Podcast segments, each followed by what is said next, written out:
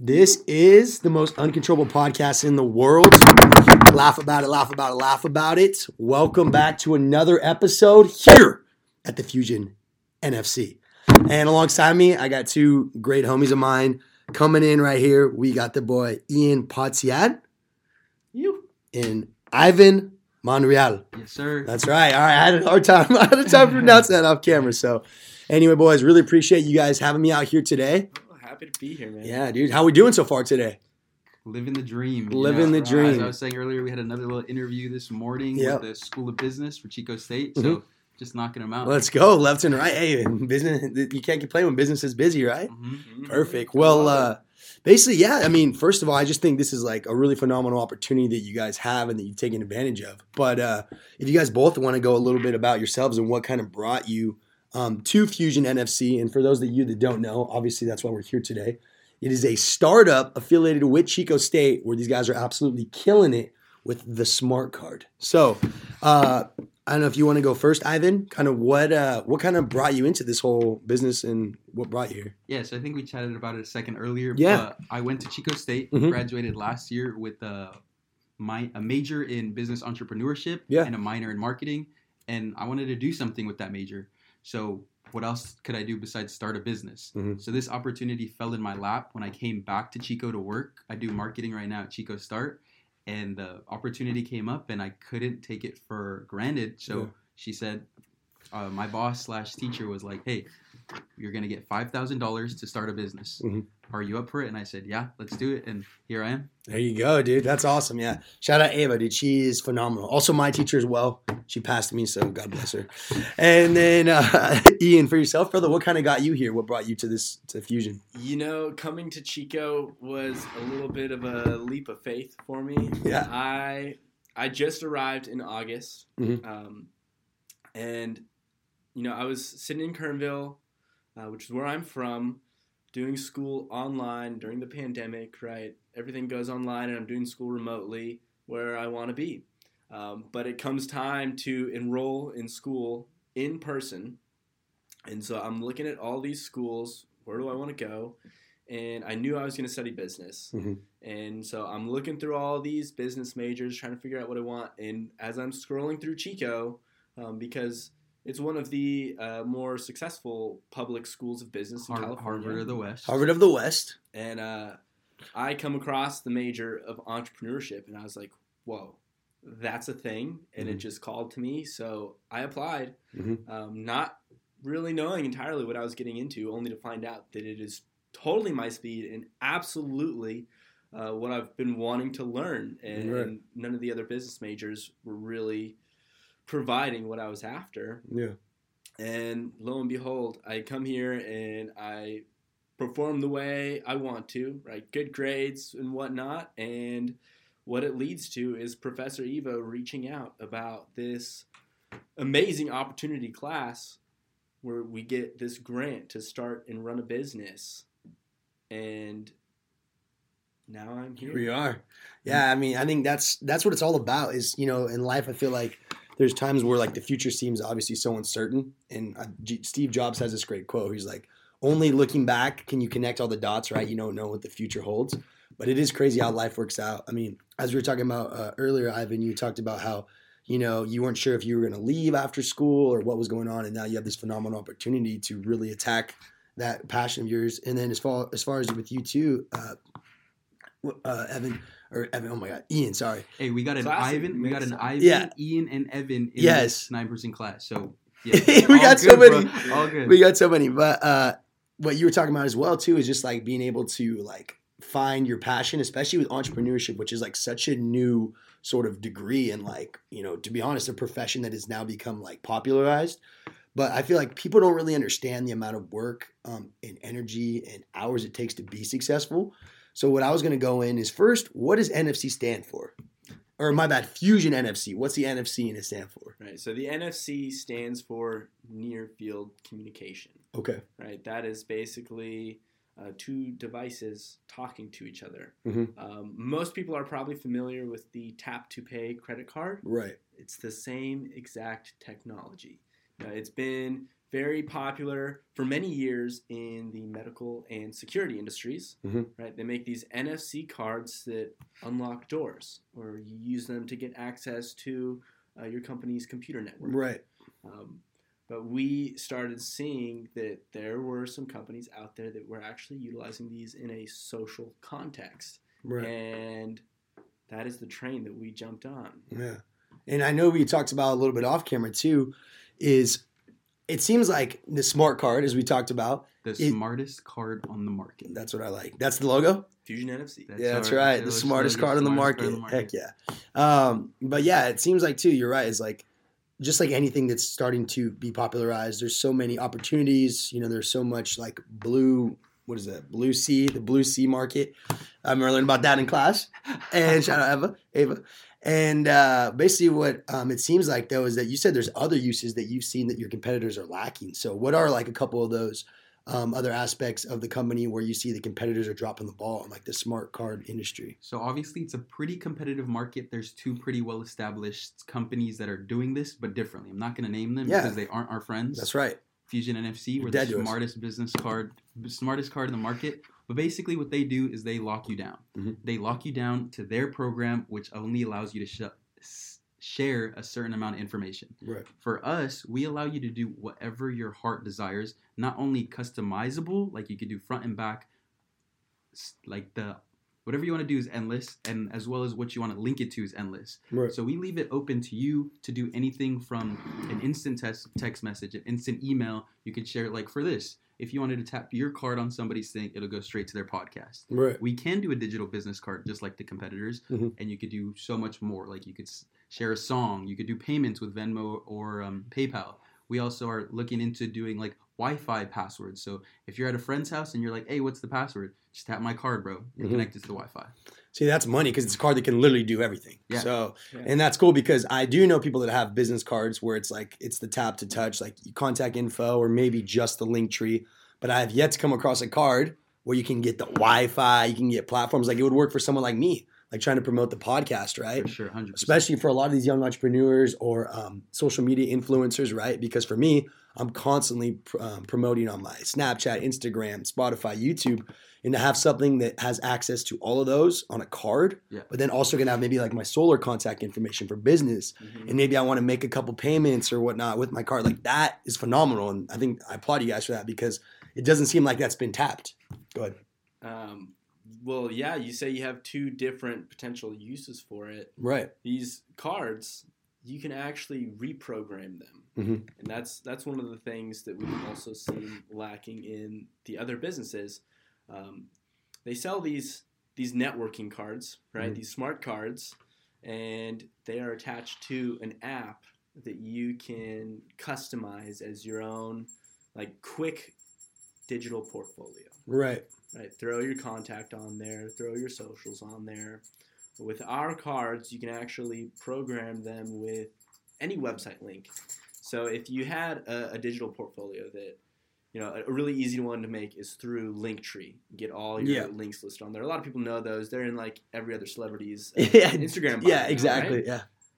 Um, so you can share that with people and say you have two, right? You Mhm. have one that you want to use to promote Hilarious Society, Right. and your online presence, and another that you'd like to use to share uh, solar information with people that you're marketing to, Right. right? If you have those links on hand, you could reprogram this puppy in about 30 seconds and adapt it to whichever scenario you need it for next. Yeah. Let's say Monday through Friday, you're at your solar job. Mhm. You tap someone's thing, it goes to your solar website, your solar phone number that you want to connect people to. Let's say Saturday and Sunday, you're out like at the bars or wherever, hanging out with Yeah. friends, wherever you're at. Meet some girls right here. Meet some girls. ding. Yeah, you're, there you you're go. Just, you're just promoting your podcast Yeah. or whatever else. You Right. like, we ha- literally have a video in under I think 40 seconds of us reprogramming it. We obviously know how to do it. but Yeah. Once you know how to do it, it's so simple. So right. Monday through Friday, you're doing your day job. Mhm. S- Saturday and Sunday, you want to do something else, promote whatever you want. Right. Like you, you're hustling, you're out Yeah. doing your podcast. You can promote that during the weekend. Yeah, see, that's that's awesome because yeah, and the other thing I think that's uh, really crucial that you guys are allowing is the freedom because at the end of the day, right? Just like I know in sales, like people don't want to be sold; they want to they want to buy, right? They don't want people to tell them what they want. They want the option, and then ultimately be able to take advantage of that option where they feel that they're in control. So by you guys, as you talked about earlier, giving them the freedom, the freedom to go ahead and be like, hey, you're not controlled under one platform or one identity with this card.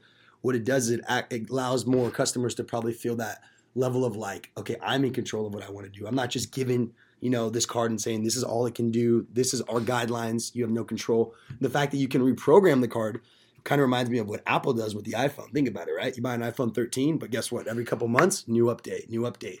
Constantly staying up to date with the market and the competition is huge. So for you guys being able to, you know, even if I'm slow at it, let's say three minutes to Yeah. re-download the card, that's huge because versus having to go buy a brand new card or a brand new phone, which would take so much more time and energy, being able to just do it. Um, when you guys do reprogram it, is it on the laptop or like how do you how do you reprogram it? There are a variety Speaker. of different apps Yeah. that you can use on your phone to reprogram it. Um, if you uh, if you check out the instructions on our website, we recommend using the NFC Tools app, Yeah. um, and we have the links to get that on your Google Play Store or your iTunes Store. Just download it real quick, and there's about five steps, five simple steps to reprogram your card. That easy. Five quick steps. I think you said it real quick, Nick, but Yeah. Fusion NFC sells freedom. That's right. And that's what I'm actually going to go into a little bit as far as we have the cards right here. I'll put them in the link in the bio for YouTube, uh, Spotify, Apple, all the podcasts. This goes on all the platforms. But yeah, just for the listeners there, this thing's pretty slick here. It's light right here. Right here we got the name co-founder. We have the address. And so the cool thing about it is it's a very simple look to it, but it has so much potential inside of it. That's I like Yeah, that. All, all with the tap. Share Yeah. anything with the tap. Yeah, I like that. But um, anyway, kind of going. I guess we kind of talked about a little bit, guys. But um, kind of how did this all come about? I mean, the business has really only been around, you guys said, for about seven months. Um, and so, kind of, how did this come about? What kind of started this movement and this idea? And uh, yeah, just a little bit about that. So I guess go ahead, Ivan, start first. and We'll go to Ian after. So we seen that there was a problem. Where all businesses come from is a problem. We see a problem, we got to find a solution. As entrepreneurs, I feel like we're all entrepreneurs in this room. When you see a problem, you solve it. That's how you start a business. We've seen many problems with how people hand out business cards and the way that info gets transferred to other people's info. So let's say you get handed a business card Mhm. at a networking event or anything like that. What happens? You probably put it in your pocket. You probably took it. It might be a nice business card. Put it in your wallet. You're like, yeah, I'll get to it later. I'll probably type it in and text you later. Mhm. Most of the time, you don't transfer that data from your from their card to your phone. So it never ends up on your phone. You never end up getting contacted. So the solution to that is how are we going to get info straight to people's phone? Everyone's on their phone all day, every day. So let's get the info they need that you need them to have right away on their phone. So this was our solution: a Fusion NFC smart card. Mhm. Tap their phone, and whatever you want goes to their phone. Right. And to build off on that, some sustainability aspects. Ian will talk about it. We're saving the planet out here. Right. Yeah. So um, obviously, there's the problems with networking that we're trying to fix, right? When you hand somebody a business card, fun fact is that 7% of business cards that get handed out are actually used. Yeah, I know firsthand. We're talking about 7% of over 10 billion cards that are printed every single year. Um, over 80% thrown away within the first week. They end up they end up in your back pocket, going through the washing machine. They end up on the sidewalk under a boot, or they just end up in the trash right. um, just never to be seen again. Um, one one day, actually, we were presenting uh, our progress to our board of advisors, and I walk out of the building with Emilio, another one of our co-founders, and I stepped on a business card, and I realized it, and I, The I walked irony. past it, and it was it was sitting guy. under my boot. John Doe. And I was like, R.I.P.. dude, look at this thing. And Emilio goes, don't touch it. And he runs up and he takes a photo. He's like, all right. Yes. But but yeah, over eight billion cards Ten. thrown away. Oh, eight billion I just thrown away. Yeah. Thrown away within the first week they were handed out. Yeah. And seven percent or less. I think I have a little Never pile in my room of business cards Yeah. going to all these networking events. Chico Yeah. State, we've been to Sacramento a few times showing off the card, and they Yeah. hand me the business card, and, and I'm like, thank you. Like, let me show you something. And then I tap their phone, and it's this wow effect we got going on. Yeah, Like I've been saying, like this technology has been around now. for a little bit, yeah, but it's just not used to its full potential, and that's what Right. we're trying to do here. yeah. It's like you're, you know, technology's constantly, you know, moving forward, and I do. It's so crazy because this is so like on pace with like what I'm doing with solar. Is I have business cards, but I never. The idea with it on door to door is you never give them out until after you make the sale. Mm. Once you make the sale, yeah, you can have all my contact information. But until then, you know what happens? 9.99995 times out of 10 when I give someone my card, when people ask, we're literally taught this. Do not give out your business card at the door. For one, this is what happens. Let's say I want to make an appointment with you. All right, Ivan, I'm coming back tomorrow the next day. Which works better for you? Oh, you know what? If you have a card, just drop it off. I'm like, oh, okay. But does tomorrow work better? Sure, sure. I'll leave that card. Let's say I even get the appointment. Yeah, Mhm. tomorrow. But can you get? Can you give me your card? Sure. Yeah. Here's here's my card, Ivan. Cool. Guess what happens? Now you have my information. Guess what's gonna happen before tomorrow? Hey Nick, text me. Most people won't even call. Hey Nick, actually can't do it. You know, I'm gonna have to cancel. Boom, cancel. Cancel rates go sky high when you have a physical card, right? Mhm. And for the most of them, we always say to, on the doors is, "Hey, I'd love to give you a card." It's literally part of the pitch. Yeah. I'd love to give you a card, but I'm sure it's just gonna sit on top of your fridge or get thrown away. People are like, yeah, you're right, you're right. So it's so true because I'll say from the sales aspect on the door to door life is that cards, like regular business cards, are so obsolete. But having something like this, where it has all my information, and after I get a, let's say I get a close, I use this. For one, it looks more professional. My boss, Max, shout out Max Duran, he has one. Not to the same skill level that this is, but he does have a smart card. He so doesn't have the smartest card yet. it's right on the market. But it's cool because you're starting to see people transition away from, you know, trash old cards to something that's much better technology and uh, more beneficial for both the consumer and um, uh, the business. But yeah, it's just funny because when you guys talking about that, I'm like, dude, I- I've literally, I think I've gotten one call. I don't do this anymore because, for one, I've gotten pretty good at my job, but two, it's just it's a rookie mistake. Um, but I think I've gotten one call back from someone I left my card to, and I've probably given over from when I first started. I don't do it anymore, but probably over 200 cards. Gotten one call back. So we're talking 200 cards. You want to hear a stat about the effectiveness of Let it- business cards? Let it rip. Let it rip. He's the It man. takes about 2,000 cards handed out to uh, bring in an increased return of whether it's revenues or what Yeah. you're selling of two and a half percent. Yeah. 2,000 cards. That's nuts. Exactly. And that's what I'm saying because it's just, you're not uh, differentiating yourself from the market either, right? It's like, you know, everyone's selling vanilla ice cream. And then you guys come in with Neapolitan, like, holy shit, what is that? Like, I need Yeah. some of that, right? Mind. So it's the same idea with this. So th- I mean, I think this is great. But uh, what I wanted to get to a little bit, and I know we kind of talked about the competitors, but a little bit more about you guys is for one, what's kind of like your guys' motivation in particular and inspiration, um, and what kind of has, I guess, made you guys want to become better and more uh, affluent uh, young entrepreneurs? Start. We'll start with Ian on this one. Um, well, this this business in particular really speaks to me. Uh, obviously, I've been throwing out stats about like how sustainable they big are. stat guy. I am more than a stat guy. no, I am. Uh, I'm an outdoors guy. Right. Uh, before I came here, I was spending my summers as a whitewater river guide, Okay. and one of the most ridiculous things I've seen.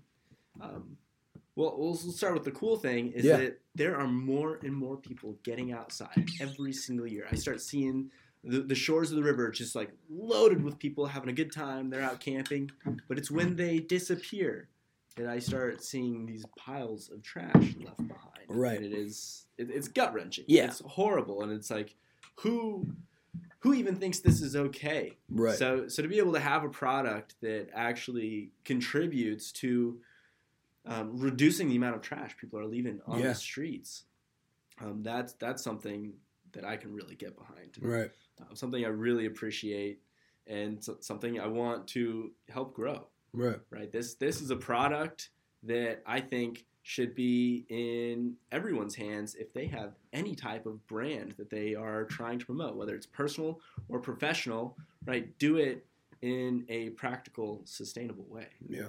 And I think that's such a huge part. I want to get to Ivan as well, but just to go off that, Ian, is yeah, at the end of the day, it's like if you don't have confidence in um, conviction in what you're selling or what you're trying to, you know, get out there, then it will always fail, right? And so I totally can relate, and I agree. It's like, yeah, if you're not doing something that you fully would buy yourself, like if you don't have your own product at your house, then there's something wrong, right? Mhm. And Yeah. so, in me- my case with solar, like I'm renting, so I can't get it. But as soon as I buy a home, I'm gonna get that solar. So, I think that that's really cool that you have a, an internal motivation, an intrinsic uh, value behind it, because a lot of people will do it for like, you know, legacy and fame and money. That's all great. Don't get me wrong. I'm sure we all want that to some degree, whether it's one of those three things. But at the end of the day, it's like, what is your driving force? It's got to be a deeper purpose. So for you, that's awesome. Especially being an outdoorsy person, like you have to understand more than most, like the amount of carbon emissions that are going up every year and the amount of trash it just pollutes. So- Don't even get me Yeah, started. man. started, yeah. I could. I got enough stats to fill up this entire That's podcast. what I'm talking about. Um, but anyway, uh, over to you, Ivan. What uh, what was your kind of motivation, brother, and inspiration to do to get into this um, overall?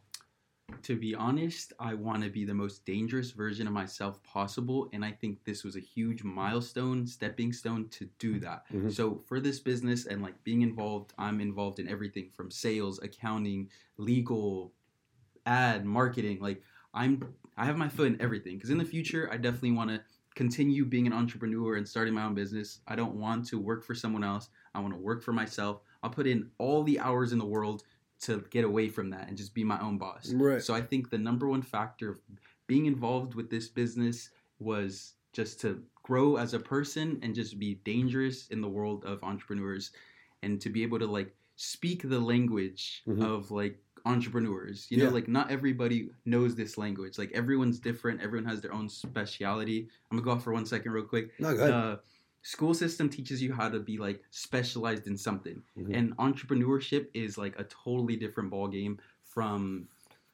you're not being taught to do something you're being taught to do an array of things like through the entrepreneurship class which is offered at chico state you learn how to do everything that's why i chose this major back kind of to your first question almost like a full circle like no, yeah, go ahead. I thought like I'm not gonna do just marketing because then I'm gonna get a marketing job. I'm not gonna just do business law because then I'm gonna get a business law degree and I'm gonna get a job in that. With entrepreneurship, you could literally do anything. Right. You know, it's it checks that box of you have a degree Mhm. and now I could literally do anything. So I think it opened up doors.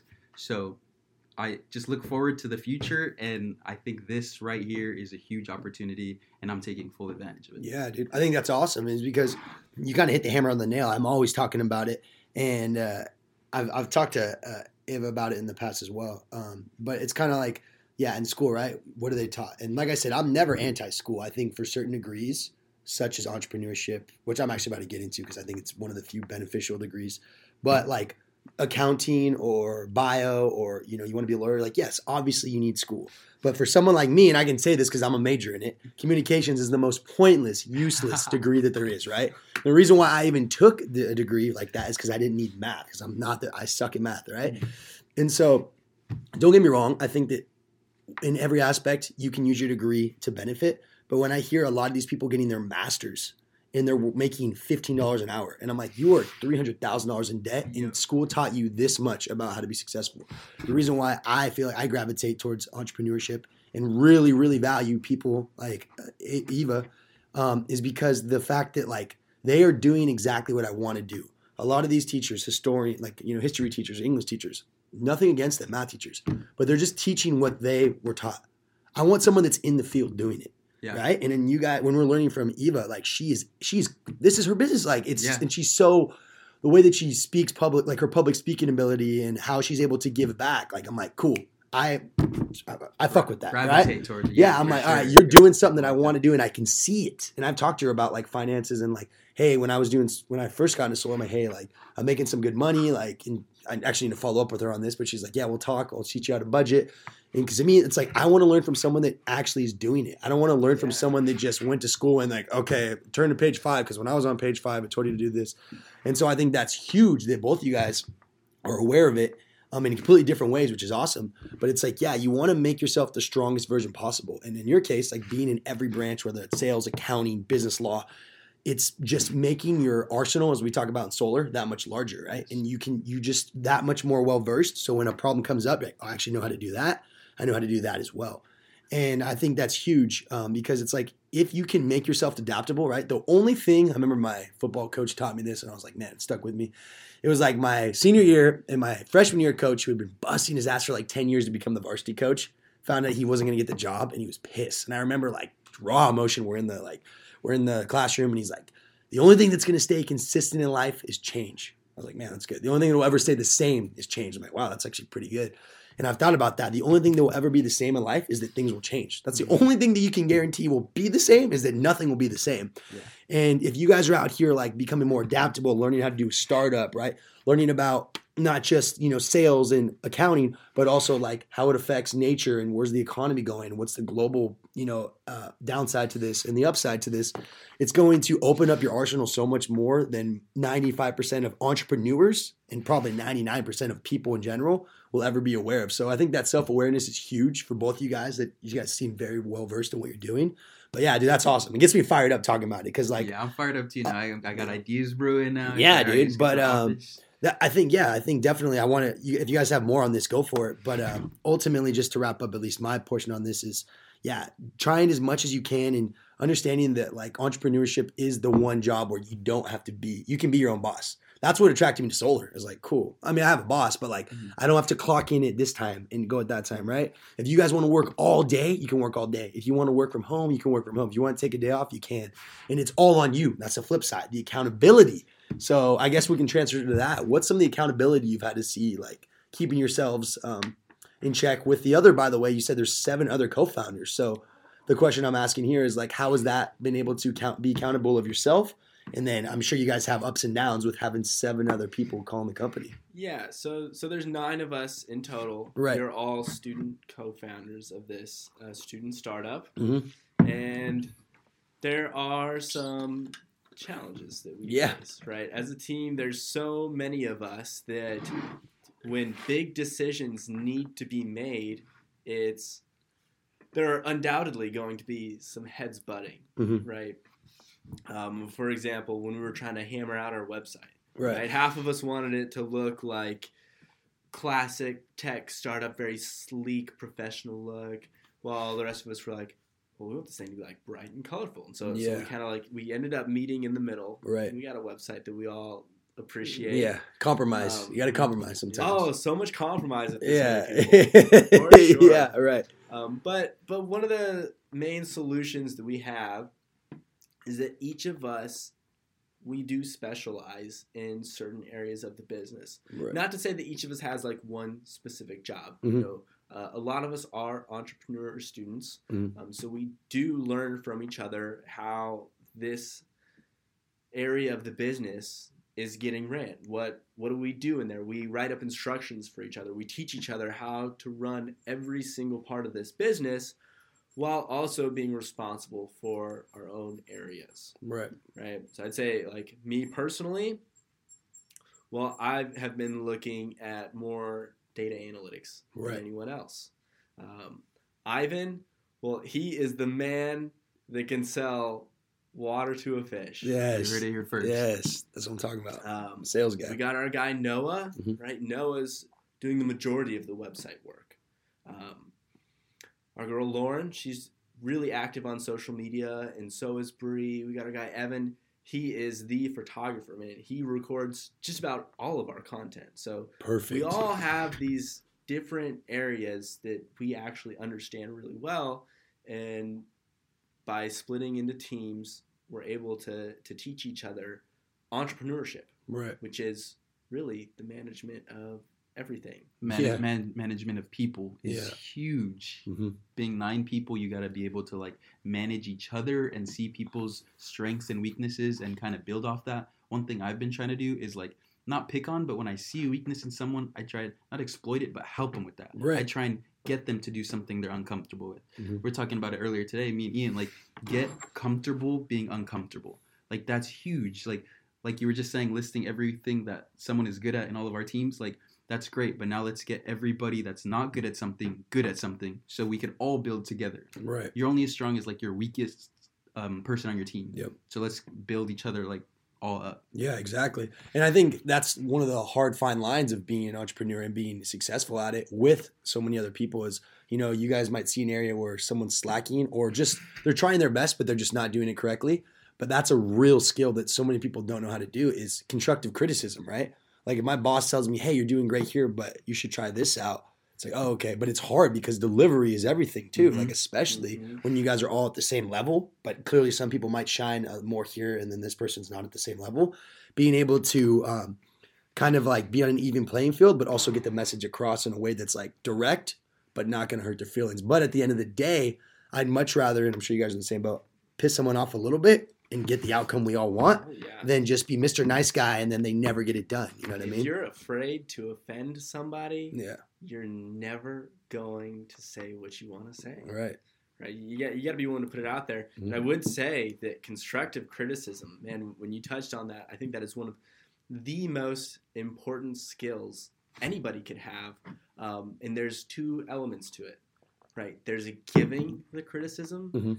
And receiving it, Yeah. knowing that everybody's doing their best to Right. provide that criticism constructively. Mhm. Um, but you can't you can't take it personally when you're receiving it and you can't be afraid to offend somebody because you're not going to realize what was said that was wrong until you give it a shot Right. and you're only going to help people grow Mhm. by giving it a shot putting it out there I think too, it's I'm I don't know if you guys are, but I'm huge on reading like self development and also like business books and whatever. But I'm reading Emotional Intelligence right now, which is a phenomenal book. You guys should check out if you haven't read it. Um, but it talks a lot about too, and is the ego, right? The ego is your biggest enemy because with the ego comes a certain level of like self righteousness and you know I'm better than so and so. And don't get me wrong, it's another fine line between being extremely confident versus being cocky For sure. and being able to be like, hey, I'm good at this. I know if I have to give a presentation to our board of advisors, I'm going to kill it, right? I'm going in there. I know exactly what to say. You guys are dialed. But versus having someone come in and be like, hey, Ivan, actually, I think that maybe for um, the accounting, we should adjust these numbers with this. And you being like, nah, they don't know what they're talking about, right? It could be detrimental to the company. So having that open awareness and that self consciousness of like, okay, I understand that I'm pretty good in all these areas, but I'm always willing to grow and learn from others. Because I've learned from a lot of people not just what to do, I've learned a lot what not to do, right? There's some people that are losers, just like doing nothing with their lives. And like, I'm like, okay, I know exactly what not to do. If I even have some one quality that's remotely like them, I learned from you not to do that, right? And the reverse is like, you see people that are successful. What are they doing every day? Are they getting up earlier? Are they, how much time are they spending on their phone? When they're on their phone, what are they using their phone for? When they sleep, how many hours of sleep are they getting? Because success leaves clues. And not to go way off topic with what you were talking about, but yeah, I think constructive criticism is huge because you have to be able to have an ego that is very small. Yeah, you need to have confidence in yourself that's very large. So being able to differentiate is another hard part of being an entrepreneur. I feel like. Mhm. Yeah, you got to be open minded for sure and take the criticism. Like, Yeah. nobody's perfect, nobody's always right. So just be open minded. And like you were saying, like, there are a lot of closed minded people in this world. And those are the people that can't take criticism well. Right. When you try and help them, that's what criticism is at the end of the day, isn't it? You're trying Yeah. to help somebody. So you're trying to help someone actively, and they're like, nah, you're wrong. Like, they're just being closed minded, thinking they're right. Their ego is so big Mhm. that they're like, nah, like, I'm right, you're wrong. Doesn't even take, like, a second guess or a second opinion to, like, let that like sit let it saturate Right. what you're being told and see if you could learn from it or take a different perspective take their perspective of it yeah. so be open-minded I like that. Yeah, what you're kind of talking about, I read in another book, is uh, it's responding versus reacting.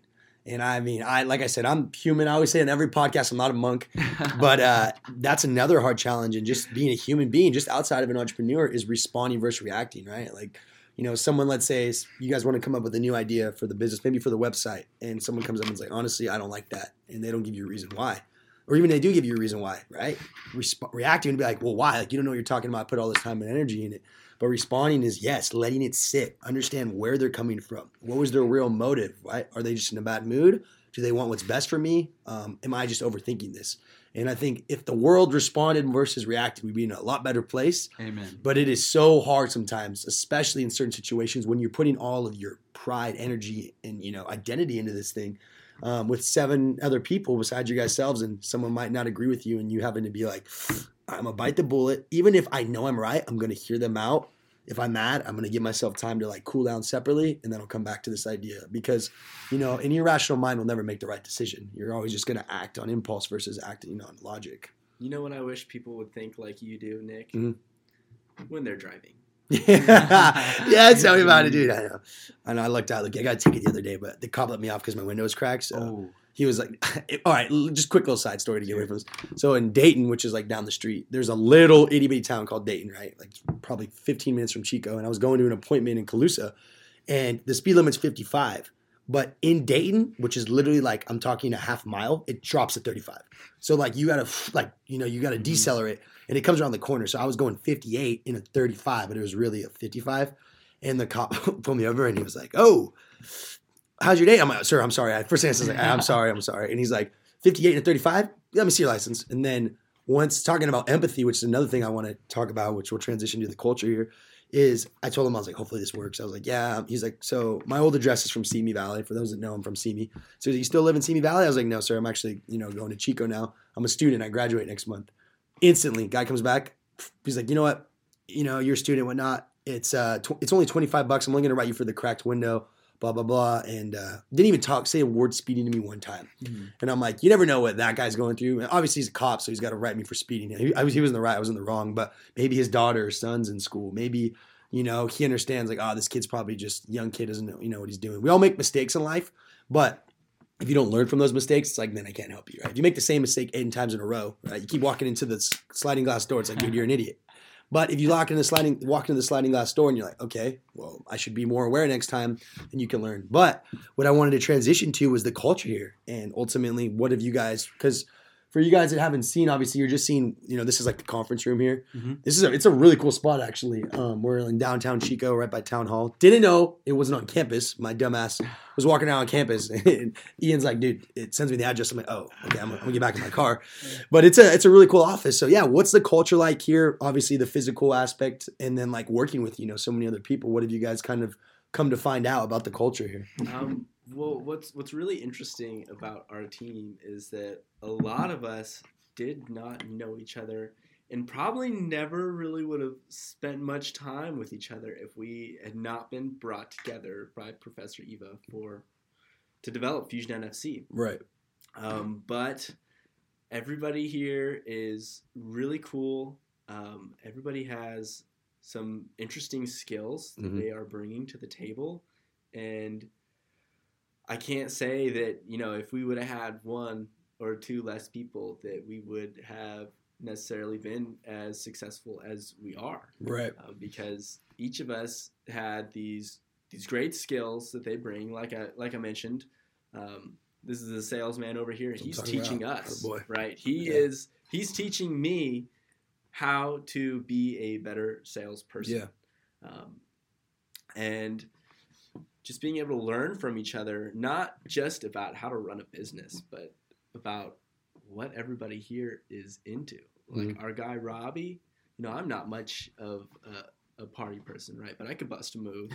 Uh, so Robbie's out we here. have videos of There you go. Horse. Yes. Robbie's out here every week. He's like, Ian, are you coming to the Crazy Horse? Yeah. if Crazy that horse. man wasn't Yes. on me, Yeah. Then I would not have had so many fun nights out on the town. So, uh, meeting all these different people and these different personalities is helping us grow in so many more ways than just professionally, Right. um, but just just as people, Right. right? That's huge. Yeah.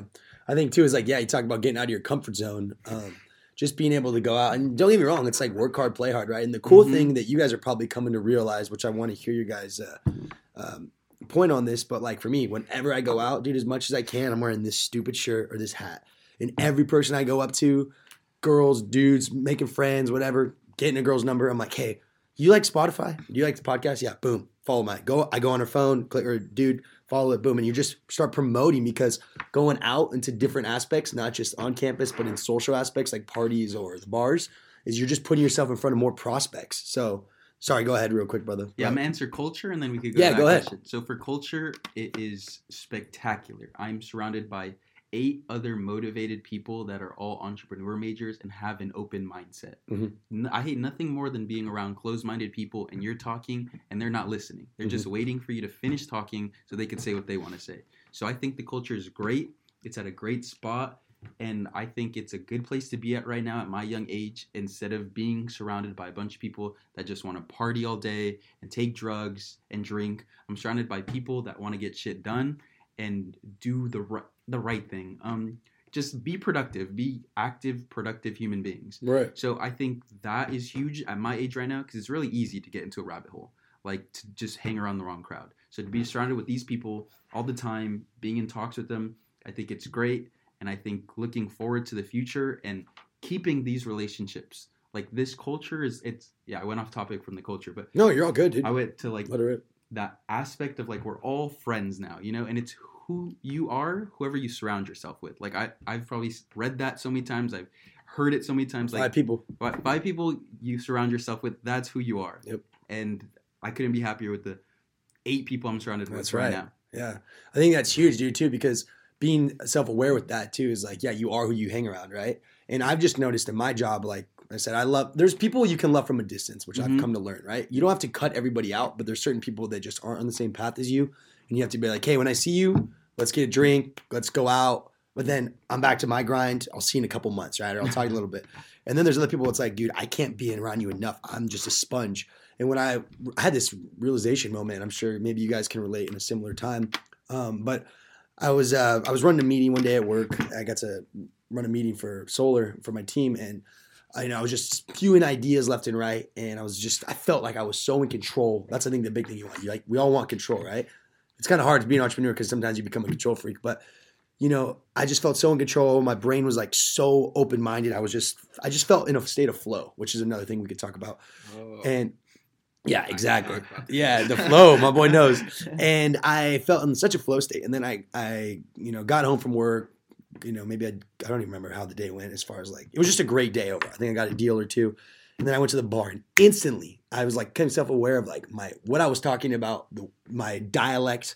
You know, you know, way I was talking about like drinking and girls and going out, and that was my all I was speaking about in my head. I was like, dude, I was really just talking about like success and my family's generational wealth and how to close a deal two hours ago, and my frequency was much higher. And now I'm in the bar at Riley's, and I'm, all I'm talking about is, oh my god, she's so hot, dude. Let's get shots. What are you doing tonight? And it's obviously there's a time and a place. Don't get me wrong. I you know I like to go out, but being self aware of like, whoa, dude, like when I'm around these people, holy fuck, I'm thinking about X, Y, and Z about fulfillment, life goals, purpose, drive. When I'm around these people and I'm in this environment, all I'm caring about is my plans for the next two hours, how many shots I'm going to take, what girl I'm going to go after, and it's like, it's it's empty. You feel empty at the end of the day. You're like, dude, what? Like, I was, I'm not, I'm the same guy I was three hours ago, but now I'm in a completely different environment that's like brainwashing me to think in such a lower capacity. But anyway, go ahead, Ian. I want to hear about the flow state. Me too. I'm curious. Oh, the I've been flow reading about that. You okay? So you're somewhat familiar with it. Yeah. Um, may, may I ask what you've read on the topic? Yeah, so emotional intelligence. Um, I've read. I haven't read like an exact book just on flow, but I've read a lot of books that talk about flow. And my what I've learned from it is basically like when you're in a state where you don't even know you're conscious of yourself. You're just like you're dialed, basically, for like lack of better words. But I want to hear what you can say. dialed. Dialed is a really good way to put it. So the flow state is a state of consciousness Mhm. that you can gain access to when you are particularly skilled or well versed in some part of what you do. Mhm. Right. Um, now, the way I learned about it was through the perspective of extreme sports. Mhm. You know, I mentioned already that I am a whitewater raft guide. Right. I'm also a kayaker and a rock climber. And so m- the way I know about the flow state is that I have been in it as a symptom of life threatening situations, Mm. really high stakes. Um, when you know how to do something really well and you get put on the wire, you have to do it. You enter this state, you know, partly because of the adrenaline you're experiencing Right. where you know it so well that you no longer have to consciously act. You are subconsciously acting. You don't have to. You don't have to plan your next move. You just do it. Mhm. Um, if you think about it, like I don't do either of you go snowboarding Yeah. or Sir. skiing, Mhm. right? When you are just cruising and you're not thinking like, oh, toe edge, oh, heel edge, Mhm. right? You just you just do it, and when you got to react quickly, you just you just do. hmm So my experience is on the river primarily when I'm rowing, you know, six people down the river in this very dynamic environment that is constantly changing. And you might have this wave in front of you that's seven feet tall and you can just crest right over it. And then for the next boat, well, this thing all of a sudden is 10 feet tall. And if you run straight through it, your boat's going to flip over. So you are just constantly responding and you are commanding the people in your boat, telling them when to paddle, when not to paddle, when to get down and duck in the boat, Mm, Yeah. and when to sit back up. Um, and it applies to so much more than just extreme sports, right? That's how I know it. But you know, even a good salesman, when they are in the moment and they are pumped up and jazzed about what they are passionate about, this product that they're selling, this sustainable practical networking card, well, you listen to what they are saying and you can just find their problem hmm right? You don't even have to sit there and intricately dissect everything they're telling you. You just hear their story and it comes to you, hmm right? Or maybe you're a coder and you can just type that shit out, Yeah. right? You can pump out a website or a program in half the time as the next best coder that you know Right. right? No, no matter what you do, you can be so skilled at something that it just comes to you. That's that's what writers do. It's what artists do. They just let the ideas flow hmm because what else are they going to do? Yeah. What else have you spent all that time learning and honing your skills at but to be a, a master of your craft? Yeah. I mean, yeah, it's huge, dude. And I think you hit so many great points there. Just to add on to that, I think as well is like my boss, Christian, always talks about a super successful guy. He's 23, he's literally my age, or 24. Got a you know nice house, Tesla, whatnot. Very humble guy. He's the owner of the company, or one of them. And he's always talking about it's so much easier to reflex a muscle than it is to come up with a new one. And a good way to uh, interpret that is like when I'm on the doors, right? If you know the pitch and if you practice how to overcome every objection, then no matter what they say, you've done it a million times. Boom, I can say that. It's kind of like working out, right? Yeah. After a million times, you know how to work the bicep or the whatever muscle you're working at, right? But if you try to make up some bullshit on the door and just go off script and figure it out, you're gonna you're gonna flip, right? Like a Crash boat, like burn. you know exactly when to row, right? When to stop. But if you just try to freestyle and be like, I'm gonna do something completely different that I've never done before, you're gonna crash and burn because you're going off the script of success in a larger aspect. Like success leaves clues, and if you follow those steps, it will always bring you success. If you try to go off and venture way too far out, you're gonna flip and you're gonna crash, right? Or you're gonna fail. You're gonna get the door closed in your face. Um, so learning how to reflex that muscle is so huge because, like you said, you do it and it takes hours and hours and that, right? No one can get into the flow state in one hour of doing something. Ten hours, twenty. It takes hundreds of hours, right? Yeah. Of you know rock climbing or selling or you know same deal selling to understand finally like oh my god it all makes sense. Like I'm sure no one had that day when people are like it just made sense one day, right? It's not like people are just like I don't know how to say this and then the next day now I know. It's just like it comes like out of nowhere but it's um it's you know it's a mixture of so many different aspects of like time energy studying um you know environment so that when it all comes together you're just like oh my god after you get out of it like i was in the flow state i know you're saying you're it's called being dialed on the doors is what we call it Yeah, and it is responsible for all of the insane leaps and bounds that have been made in science, in extreme sports, in business. It's because people are so tuned in to what they're doing Mhm. that they are just surpassing the next guy and the Mhm. next guy. Yep. Um, you know, The Rise of Superman is the book that I read about the flow state. Highly recommended. the rise of superman Very interesting read, uh, especially if you like reading about sports. Um, but over the last 20 years, you know, talk about like the insane records that have been set at the Olympics. Man, I saw the other day that a high schooler just set the fastest track record for the 200 meter dash. it's crazy Insane. right? We have people that are like in their prime competing in the Olympics, setting these records, and all of a sudden, this high schooler who is just so in tune and trains so hard pulls it off. Um, so, any any inventor, any salesperson, any entrepreneur, any designer, they are just setting new records like there's no tomorrow because that's what the flow state is. It's Mhm. Act like your future depends on it. Take action because your future does depend on it. Yeah. There's this really cool story. I don't know if you've heard of Kobe Bryant's 81 point game. So I was, because I love Kobe, RIP, dude, to the late and great Kobe, mm-hmm. but I'm constantly always listening to like successful people, right? Success leaves clues. I'm big on Same, yeah. podcasts and, you know, motivational videos, but I didn't, it was crazy. Come to find out. So in that 81 point game, we'll get, it go- ties right into flow state, is he was like, at the time, he's like, my foot was killing me. And he- I think it was called, the, I could be butchering the title, but it's called the flat, flat flat joint or flat bush joint or something like that, where his joint was like there was cartilage basically pushing into his joint that game.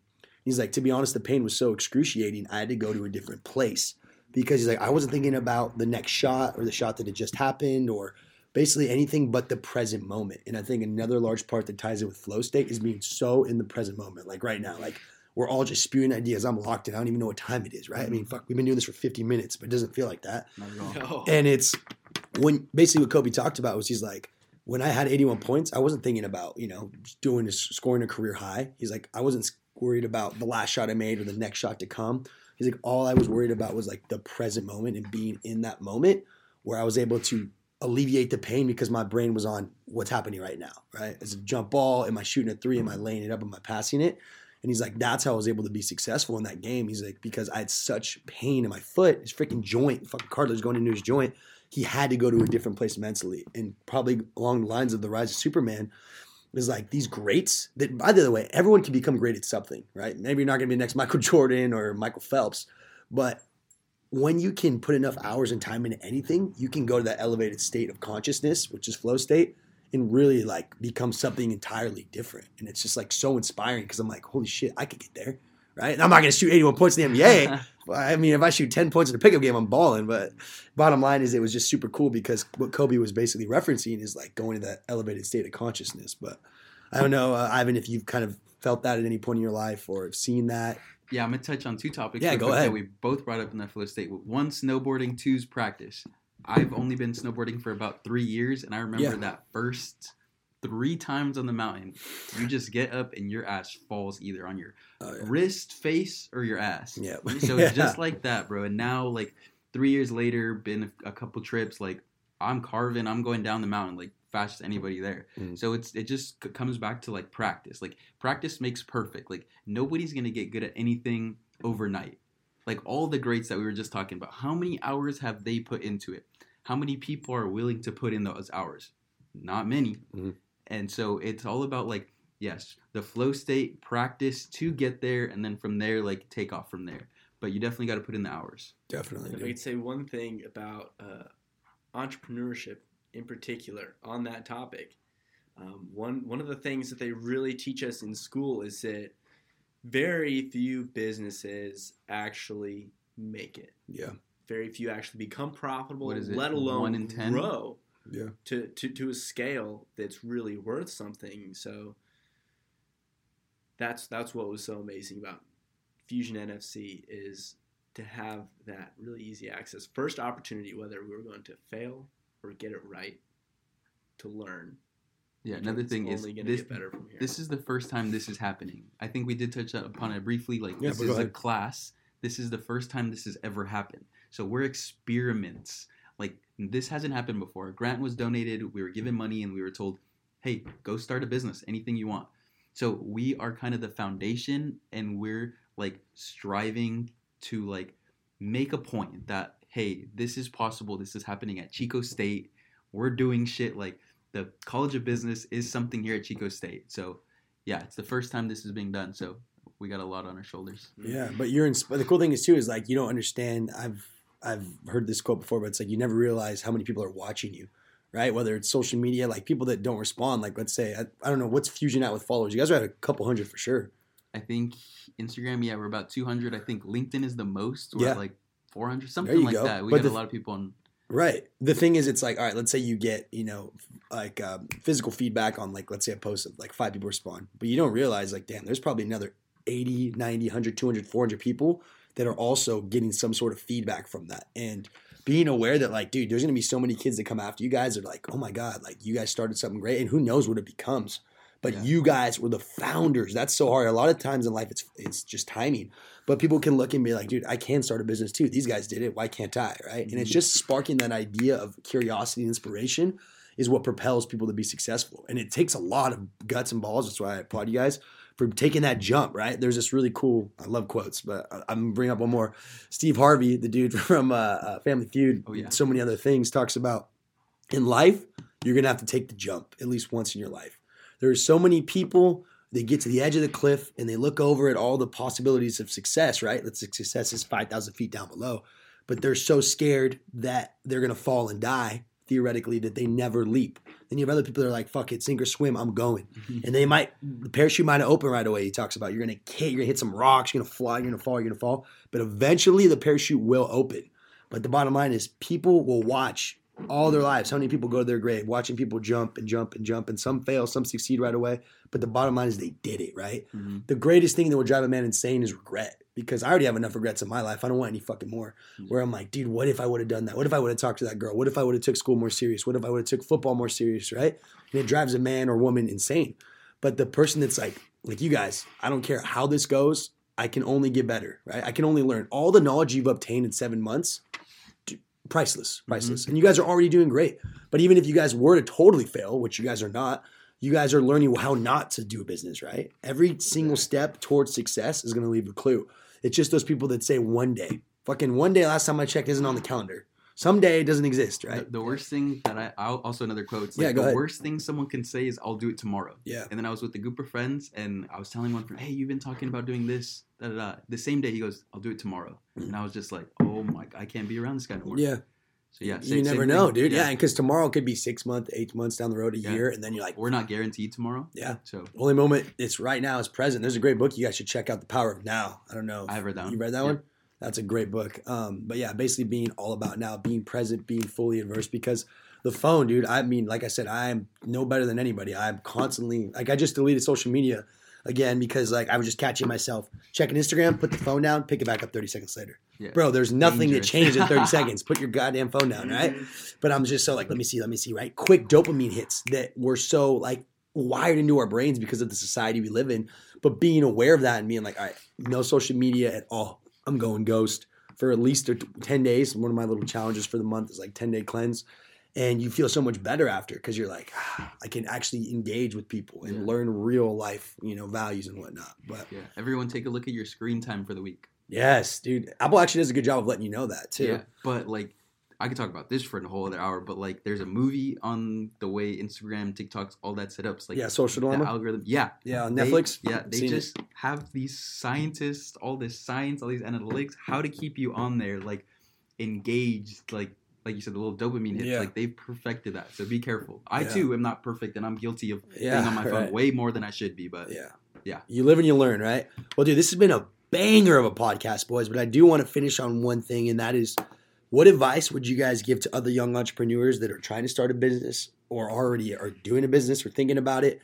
Um, we'll start with Ian first here, brother. What what's like one piece of advice you could give that you've learned? Um, oh man, I can give more than just one. Go ahead, dude. Yeah, give a couple. Uh, but but really, what we were just talking about, right? The the time is now, right? The perfect moment is not going to come. Mhm. You have to take the leap, and whether this first venture as an entrepreneur is going to be a huge success or a failure, you're going to learn from it, and it is going to educate the rest of your career as an entrepreneur.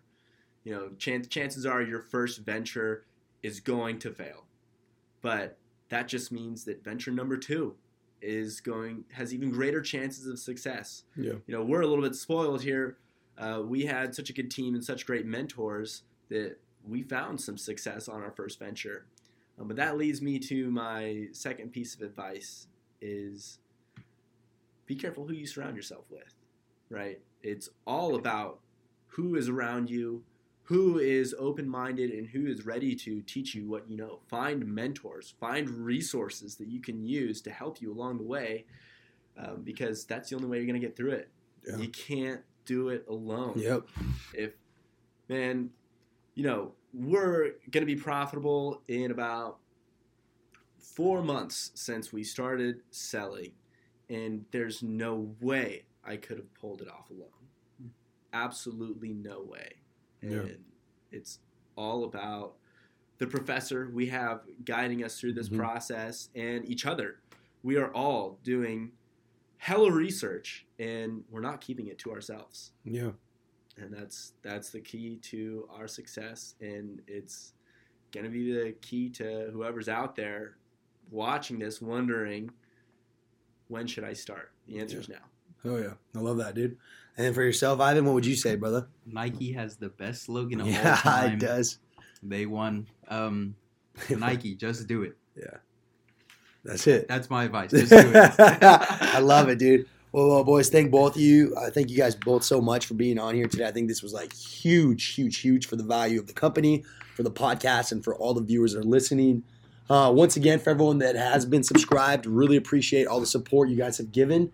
Um, podcast is to the top, baby, one day at a time, just like Fusion uh, NFC. I totally realized too, you got NF Nick Federico. This is Nick Federico Fusion right there, right? meant to be Nick Federico Oh. Corporation. No, I'm just kidding. I'm a, I'm a minority owner. No, I'm just joking. But anyway, yeah, I think it's phenomenal what you guys are doing. Continue to bust your ass and inspire others because I think it takes like a group like you guys plus the other seven individuals um, to put all this time and effort in to really come up with something that's not just yeah I have a business, but a business that's going to be profitable in four months. It's a new idea. I'm going to put the link to these so you guys can go ahead and purchase these and check them out. Um, the Fusion NFC cards. But uh, yeah, guys, once again, thank you so much for this opportunity and uh, laugh about it. New podcast coming every single week, baby. You know how it is. Slowly but shortly, we're gonna be in San Diego, so it'll be a transition. But we'll see you then. Nick. Welcome, guys. Appreciate it.